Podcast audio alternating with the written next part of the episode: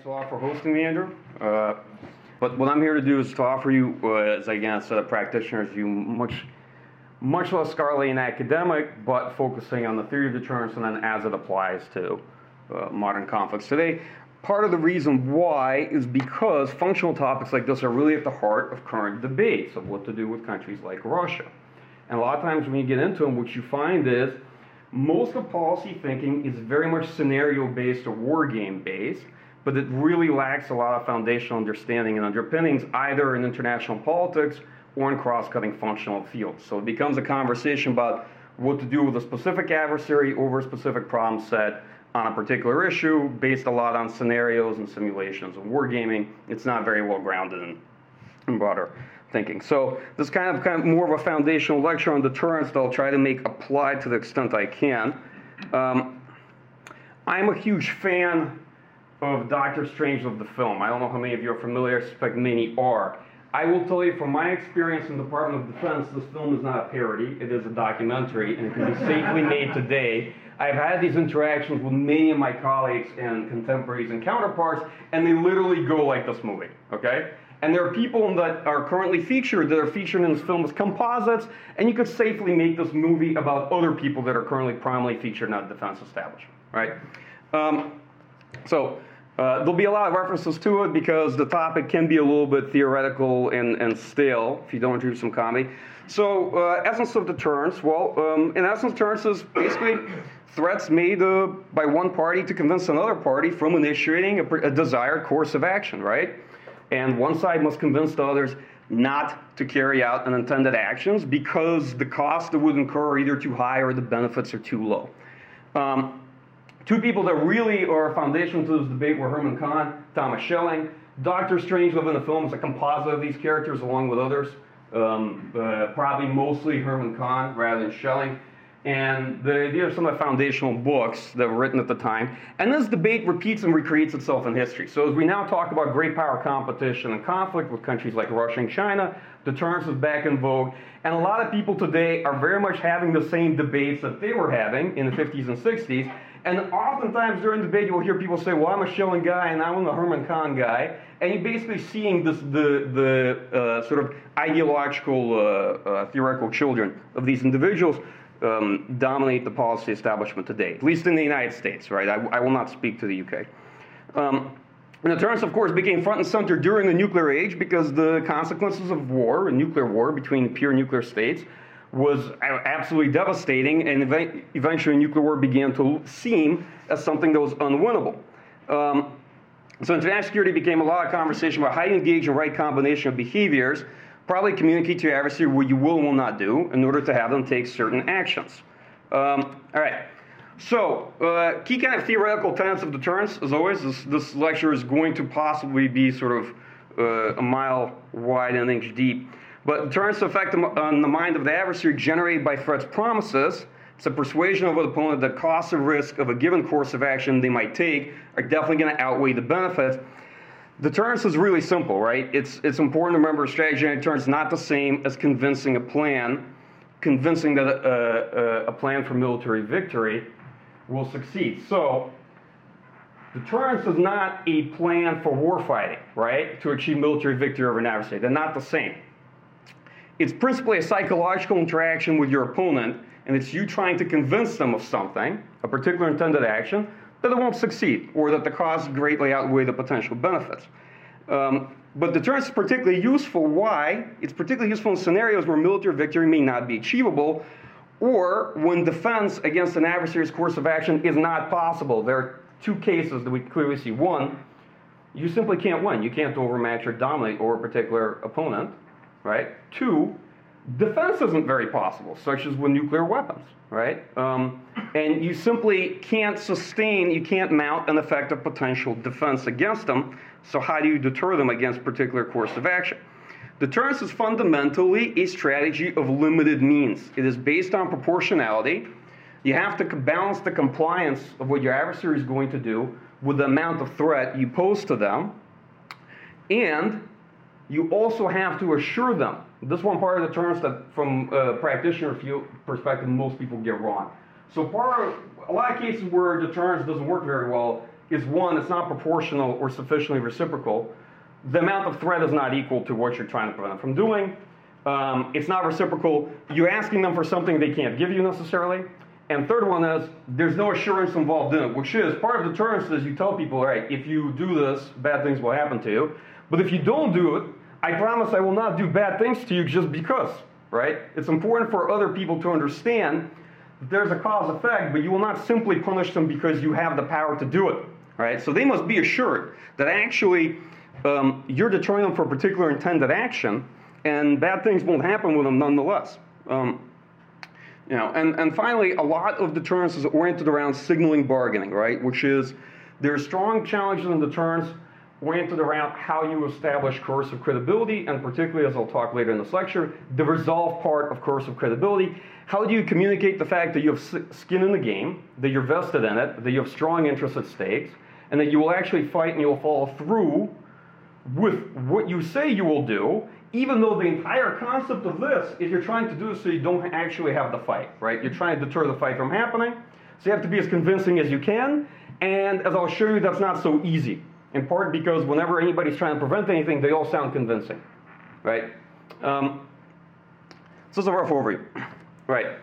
Um, so first part of deterrence, in U.S., mostly deterrence came about as a formulaic discussion where uh, deterrence is really about establishing coercive credibility vis-a-vis your adversary, and coercive credibility was formulated as capabilities um, plus uh, resolve time signaling.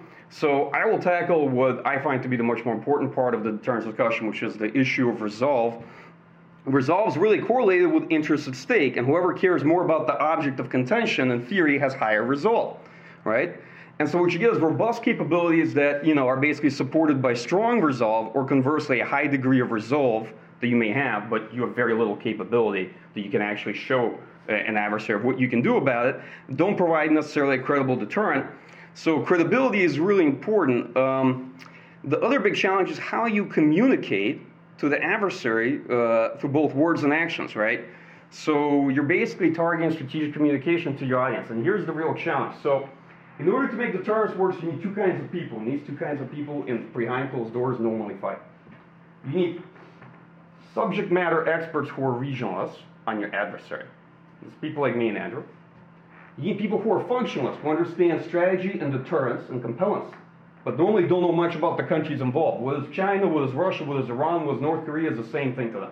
In theory, the theory should work, right? In practice, not always. Um, so this is a conversation where people who understand the theory and who are in charge of making policy, and people who make policy are almost always generalists, at least in the U.S. policy community, have to get together with regionals who explain to them the psychology of the adversary so they can tailor their message and convince them because it's a psychological interaction with the other side. And if you don't know them, you can't deter them. Because how can you possibly tailor your message to signal them if you don't know much about them? What's going to work with Russia is probably not going to work necessarily with Iran, right? That's just the reality of it. Um, and, and why knowing the adversary is very important is because one, proportionality. Well, the first question on deterrence is how much do they want it?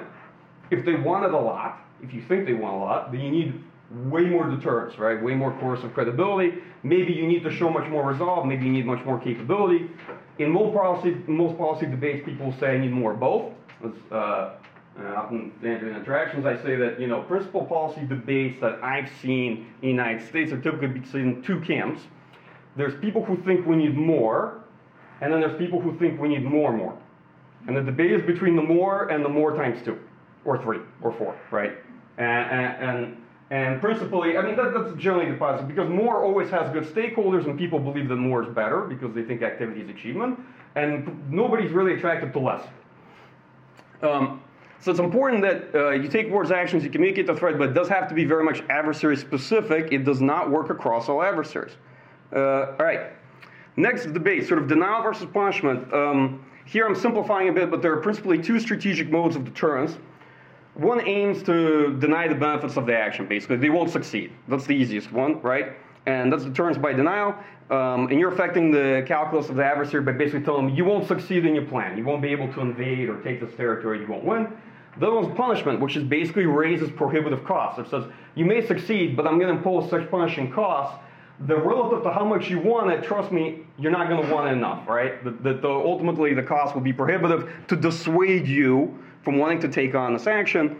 Um, they are not exclusive approaches. There are many times where they are complementary. One example would be, let's say, uh, flexible response nuclear strategy that was taken up by NATO through the 60s and 70s, where you combine both uh, basically a graduated strategy where part of your strategy is oriented around denial and part of your strategy is oriented around punishment. Why? Well, you have conventional forces, let's say, for denial. The adversary may not succeed. And you integrate that with tactical nuclear weapons. And then your strategic nuclear arsenal is about punishment, right? Retaliation. So you have two pieces of the puzzle right there. One is you reduce the likelihood that the adversary will succeed in a military attack. The other one is you have a very credible threat of just, you know, um, mass retaliation and tremendous punishment. Um, no points for effort. So I have a lot of arguments with colleagues that say, well, we need to do more, as always. More, more has lots of people behind it. So we need more deterrence. And so why? Well, deterrence is not good enough. We need, there'll be some action. We need robust deterrence, some robust year deterrence. That, for the record, is not a thing. There's no school of thought called robust year deterrence or any other adjective of deterrence. Deterrence does not give a lot of good points for effort. Here's a good example. This is a set of people, this Maginot Line construction of World War II, they thought it'd be good deterrence by denial, very staple thinking, right? Build this great line of tremendous fortifications. Some people did not build their side of the line, right? They may be Belgium, okay? So this part line doesn't build. So uh, when you look at it, um, deterrence doesn't get points for effort. So it either works or it doesn't. And as I'll show you, it's incredibly difficult to prove when it's working. Uh, but it's a lot easier to show when you intended to deter your adversary from invading from a particular vector of attack. And that did not succeed, right?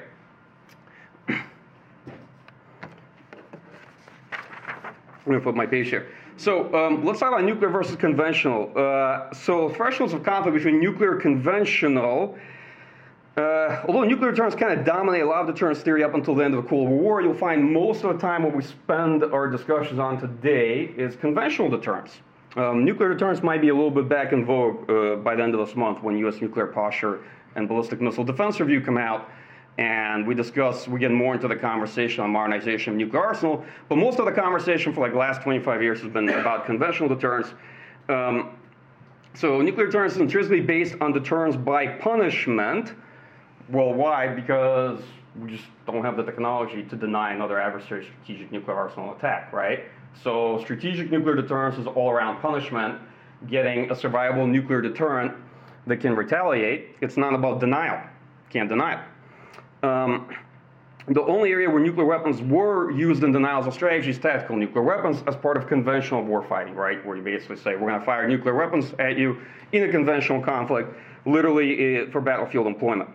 Um, while nuclear deterrence really highly credible preventing nuclear conflict between nuclear powers, uh, this type of deterrence might prevent conventional conflict to the extent where there is strong escalation anxiety, but it's very limited where there's mutually assured destruction. So the question is, um, how will does nuclear deterrence, which is deterrence by punishment, deter regular conventional conflicts between peers? Well, if it's like between the United States and Soviet Union and you have very strong anxiety that any conventional conflict will rapidly lead to nuclear escalation, it does a pretty good job most of the time, right?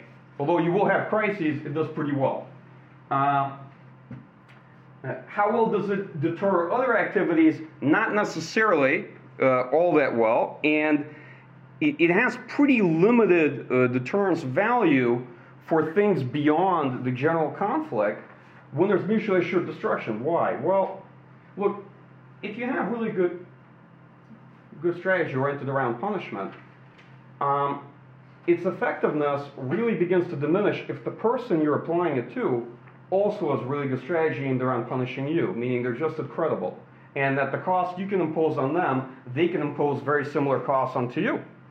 And there you start to run into problems, right? So it's much more effective against people who you can threaten various types of asymmetric escalation, but they cannot retaliate against you in kind. Um, uh, here I sort of outline, probably in, in our conversation today, uh, strategic nuclear deterrence is still fixated on punishment tactical nuclear weapons, to the extent that some countries have an actual battlefield strategy around them, are more oriented towards denial. Some about tactical nuclear weapons that are left over don't even really clearly have a, uh, an employment doctrine. Non-strategic nuclear weapons are kind of interesting. Um, Russia has a fairly capable arsenal that's in this department and divides its weapon set into really three kinds of weapons tactical, tactical operational, non strategic, and strategic, right? And non strategic weapons, if you want to think about what that is, there are things probably between 500 and 2,500 kilometers. And these are weapons that are slotted in into a deterrence in conflict role. Deterrence in conflict is really escalation control, which is, is people sometimes have a false dichotomy. They think, all right, deterrence is working, there's no war. War starts, deterrence has failed.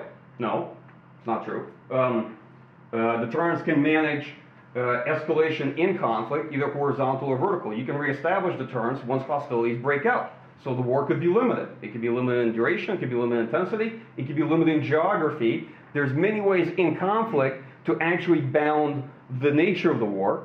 Um, and there are different capabilities that you can develop and apply, and you can say that's really going to be the role of these capabilities, right? I, I, would, I would like to bound this conflict, and I would like to see if I can use them to control escalation. Um, so that's one potential use today for non-strategic uh, nuclear weapons. so the essence of modern debate today with countries like Russia and others is whether denial or punishment is uh, the best strategy when it comes to conventional deterrence and almost all policy establishments really prefer denial because, as I'll show you later, uh, they have a very rather negative view of punishment. I.e., punishment is a great strategy for nuclear deterrence, but people don't really like it for conventional deterrence. All right, um, general versus immediate. This is fairly straightforward. So, general deterrence is basically governed by a relationship between you and another adversary where uh, you both have robust forces capabilities, but you don't expect any sort of immediate attack, meaning you don't believe that there's an impending attack or you're not in a threatened state. Immediate deterrence, these are cases where one side mobilizes or both sides mobilizes, and there is a genuine threat of impending attack. And then there's a question of whether or not you can deter in that particular crisis scenario.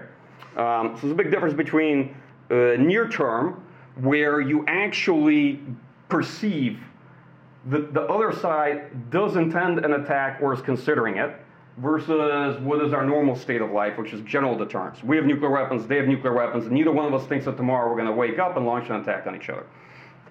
Um, what are cases like that? Well, uh, let's say Zapad 2017 that just happened in September, uh, fairly straightforward strategic exercise by Russia, not very large.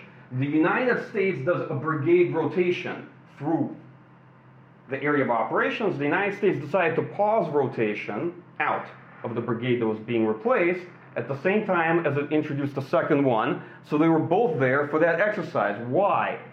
Well, um, because for whatever reason, undoubtedly, as actions speak a lot louder than words, it reflected that in the United States somebody thought that having two brigades there at the same time paused for several weeks would have better credibility on the deterrence scale in the event that there was any sort of um, malintent on behalf of Russia. That's it. And that was clearly a switch of thinking from general deterrence to the country is conducting a very large strategic operational exercise. We understand their capabilities. We're not 100% certain of their intent. So we want to increase our immediate deterrence. Now, the, the work is effective you know, my personal opinion is if your peer nuclear state is willing to go to war with you and roll over one brigade, believe me, they're willing to roll over two brigades. Like, just trust me, okay? That's why we say there's no such thing as robust robustier deterrence, right? It just, it, it, trust me, if they're willing to go to war with a pure nuclear power, the difference when their decision making will not be between two, one brigade and two. That's for sure. But that being said, I'm just giving you a, a case from just a few months ago to, to illustrate. Central versus extended. Um, this is really at the heart of modern deterrence today and why people do not like punishment, and it's the heart of problems at deterrence. So, there's one country uh, from which I hail that has the largest extended deterrence network in the world. It's painted in blue. These are all countries to which we extend deterrence, okay? Um, and I congratulate you if you're on this list because it means that in theory we have committed to training New York for whatever capital it is you hail from or any other one of your cities, right? Uh, the real question comes into whether or not we would actually do it if it came to it. And therein lies the challenge. So central or direct deterrence, very credible. Everybody's credible in the fact that if you attack them, they'll fight back. If you have nuclear weapons or other long-range offensive weapon, you're very credible in the fact that you'll fire them to defend yourself, right? Uh, Britain and France and Europe are very credible in that they have a central nuclear deterrent that's theirs, and they use their attack. Um, Extended deterrence, on the other hand, has a lot of fundamental problems, right? And what is extended deterrence? Well, extended deterrence is deterring attack on a third party um, but it's not inherently credible. It has to be made credible. And the real challenge with extended deterrence is how to make it credible. It's pretty complicated and not that easy to manage. Um, look, ultimately, extended deterrence is in the nuclear realm. It's about trying to make the incredible credible. How do you convince somebody that you'd be willing not only to just fight for a third party, but you'd be willing to commit suicide for? This is very hard. It's incredibly hard to convince anybody that you commit suicide on behalf of a third person. That's issue one. On the conventional side of things, the big challenge on extended deterrence has always been unresolved. You may have capabilities, but but it's a constant struggle to demonstrate that you have interests at stake, that you have the political resolve to actually go and fight on behalf. Um, in sort of general historical cases, extended deterrence, one, has not done very well, okay? Uh, it's, it's most of the conflicts that you see, what you might consider to be potential breakdown deterrence. I think almost two thirds come from breakdowns of extended deterrence rather than central deterrence between powers. Uh, and, and, I'll get into maybe the nuances of that Q&A.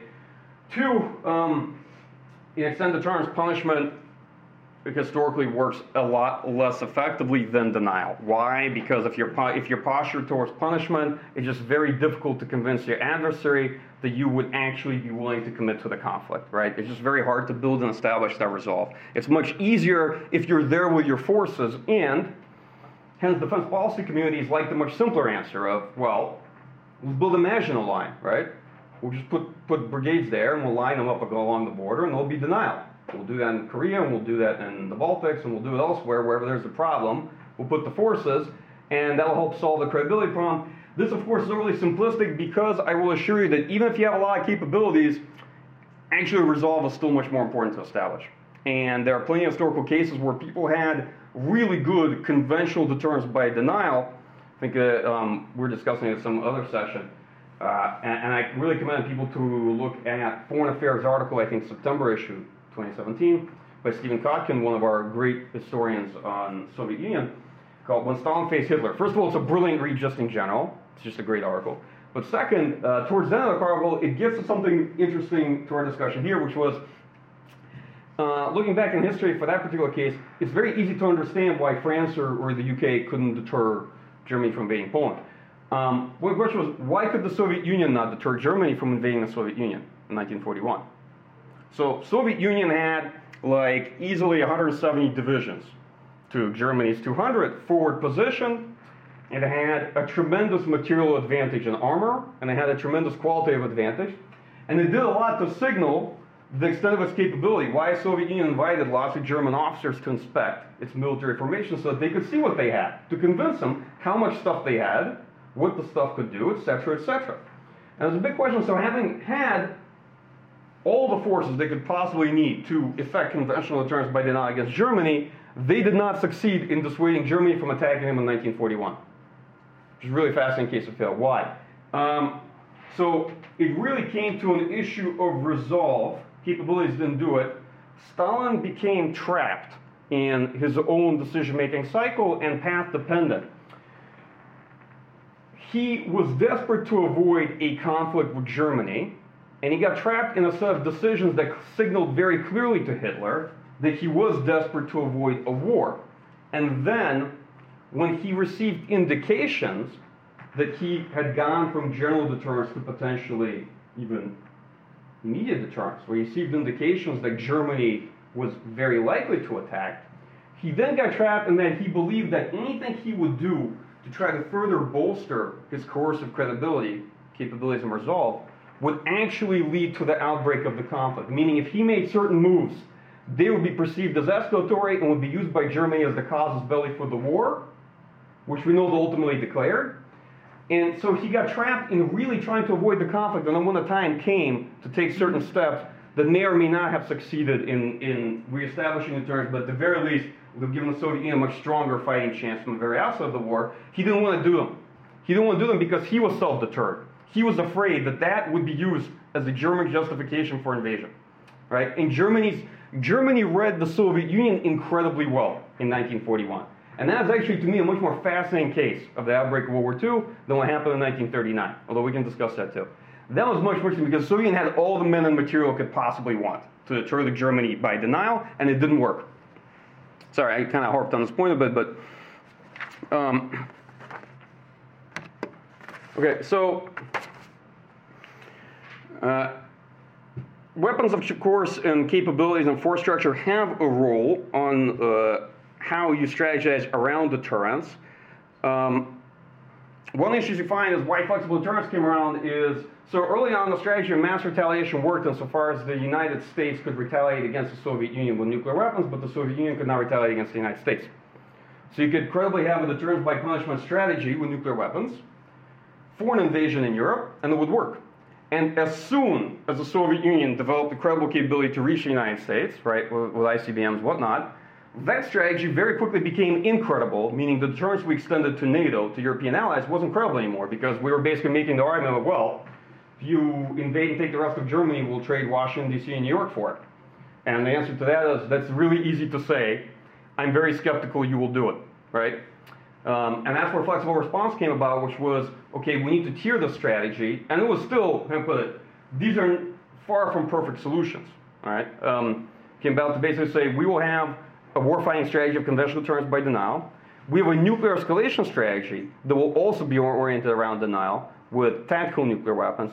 And then if the conflict escalates beyond that, then we will employ strategic nuclear weapons in retaliation, right? So it was graduated and tiered. And it was a lot of effort was put into making the uh, the first two parts of our strategy actually credible because it wasn't easy. For example, um, tactical nuclear weapons were intentionally placed in the path of advancing Soviet columns so that that would put NATO into a use it or lose it scenario to, in some ways, increase the likelihood that they would be used right early on in the conflict. So again, because questions come into, well, but would you really be the first to use tactical nuclear weapons in the war? So these are different steps that throughout historically we've, people have done and used in, uh, in setting up their deterrence strategy in order to try to get credibility where it's not inherently there. And some places were very successful in case of France, because when France established a central nuclear deterrent, they were very credible in the fact that they for sure would use it if the Soviet Union went past Germany and invaded France. Okay, um, alliance politics. And here, this is one of my favorite discussion topics. A lot times in modern discourse, alliance politics is, con is confused with the deterrence conversation. In fact, you hear it all the time. Even just recently, NATO went from its European ERI, European Reassurance Initiative, to European Deterrence Initiative, right? Like you just changed the name last year, as though you could simply change and say, okay, we were doing reassurance for allies, now we're doing deterrence with the same force and capabilities. Yeah, that's not at all how it works, right? Um, so deterrence is principally a conversation with your enemy, your adversary. Alliance politics is a conversation with your allies, your friends. And they're very two different people, right? And they're two different psychological conversations. And the problems you're trying to manage in these issues are very different. They overlap. If I was to draw a Venn diagram, there's an area of overlap, but it's not like they're completely separate. Um, there are things that both deter enemies and reassure your allies at the same time. You can do both, um, for sure. But it's important to understand that things that deter don't necessarily assure, and things that assure don't necessarily deter at all. Right? They're two different things. For example, um, uh, let's, let's take a couple of historic cases. Uh, introduction of mm, intermediate nuclear range weapons in Europe, right? Uh, early 80s. So these might have had um, a good deterrent effect, but they created a lot of issues uh, in Allied perception, and they're worried about being entrapped in escalation, right? Or where you place your forces and which forces you place them, like um, U.S. Marines or units, let's say in Norway, where if you're in Norway and you're having a conversation during the Cold War, um, a lot of people, for whatever reason, don't know that Norway bordered the Soviet Union, still borders Russia the entire time of the Cold War. But nobody had this argument where they said, you know, it'd be really easy for the Soviet Union to invade NATO from Norway. And there's nobody there. And they could just take NATO territory. This, this is a real contingency throughout the Cold War. So what do we do? Um, and the first sort of, first maybe typical just answer would be, is, I know Deterrence by denial will put troops over there, right? Right on the border with Soviet Union, and we can also do punishment. They can be tripwire troops, right? And the Norwegian answer might have been, you know, that's a great idea. Let's get American troops in there, get skin in the game. We'll make extended deterrence more credible. But they're very worried that, well, um, uh, while that may be a good deterrent, they would fall into an entrapment problem, which is the Soviet Union would then respond and put more forces on the border with Norway, and it would lead to a negative security uh, outcome in that, meaning an, uh, a, a net sum that's a minus, and it would prove escalatory, and they would become entrapped because now U.S. troops on Norway's border have a say in what happens in the conflict, right? Because they can't predict necessarily what the United States will choose to do with its forces, what the interactions will be. So basically, they said, well, you know what? Let's um, let's. It's great to have your forces for assurance, but let's put them somewhere much further down south in Norway, so they're not on the border, so they don't suffer from these problems. So the two different problems you're trying to solve between alliance politics and deterrence. In alliance politics, you're managing entrapment versus abandonment, and this is constantly the Goldilocks zone between allies that you're trying to balance. So you get allies that are fearing abandonment, but you won't come to their aid, won't come to the rescue. And then there's you, of course, being afraid that your allies will get you into a war that you're trying to avoid, right? Uh, that they'll engage in reckless behaviors. And alternatively, when you deploy capabilities on your allies' soil, you say, listen, we're going to get these brigades, we're going to get these capabilities here to deter your enemy. I got it. Once you get them, your allies also begin to be a little worried because now they're entrapped by you. They're not sure what you will do. You don't live, let's say, for example, it's an Asia Pacific region. Uh, we're maybe 60% United States power projection balance towards Asia Pacific region versus Europe. Okay? We have forces based in Japan. We have forces based in South Korea. Um, when your allies who are hosting your forces understand that you might be happily willing to engage in a conflict with a peer adversary, and that conflict will play out primarily on their territory, on their soil, they're very worried about being potentially entrapped, right? Because you may well survive the conflict with minimal cost, whereas they assuredly will not. And that's the same problem the Europeans typically are at. Um, so uh, I typically find that uh, deterrence is actually a lot simpler than alliance politics, and that assurance is almost a bottomless bucket, meaning for your own allies that are very exposed, you have to consistently do things to assure them. And what's kind of the difference between these activities, what they look like? So assurance measures typically start from political statements, speeches of assurance and commitments by your political leadership, to exercises with your allies, to forward deployed forces on your allies' territory that are already there, to join forces that are integrated under command, meaning yours and theirs are there in their country, forward base. Um, uh, so that you basically go from all, establishing all these states to establishing capability to making it integrated. And in cases, for example, like uh, your IEDI, we've basically done through that. We've checked all the, box, all the boxes. Um,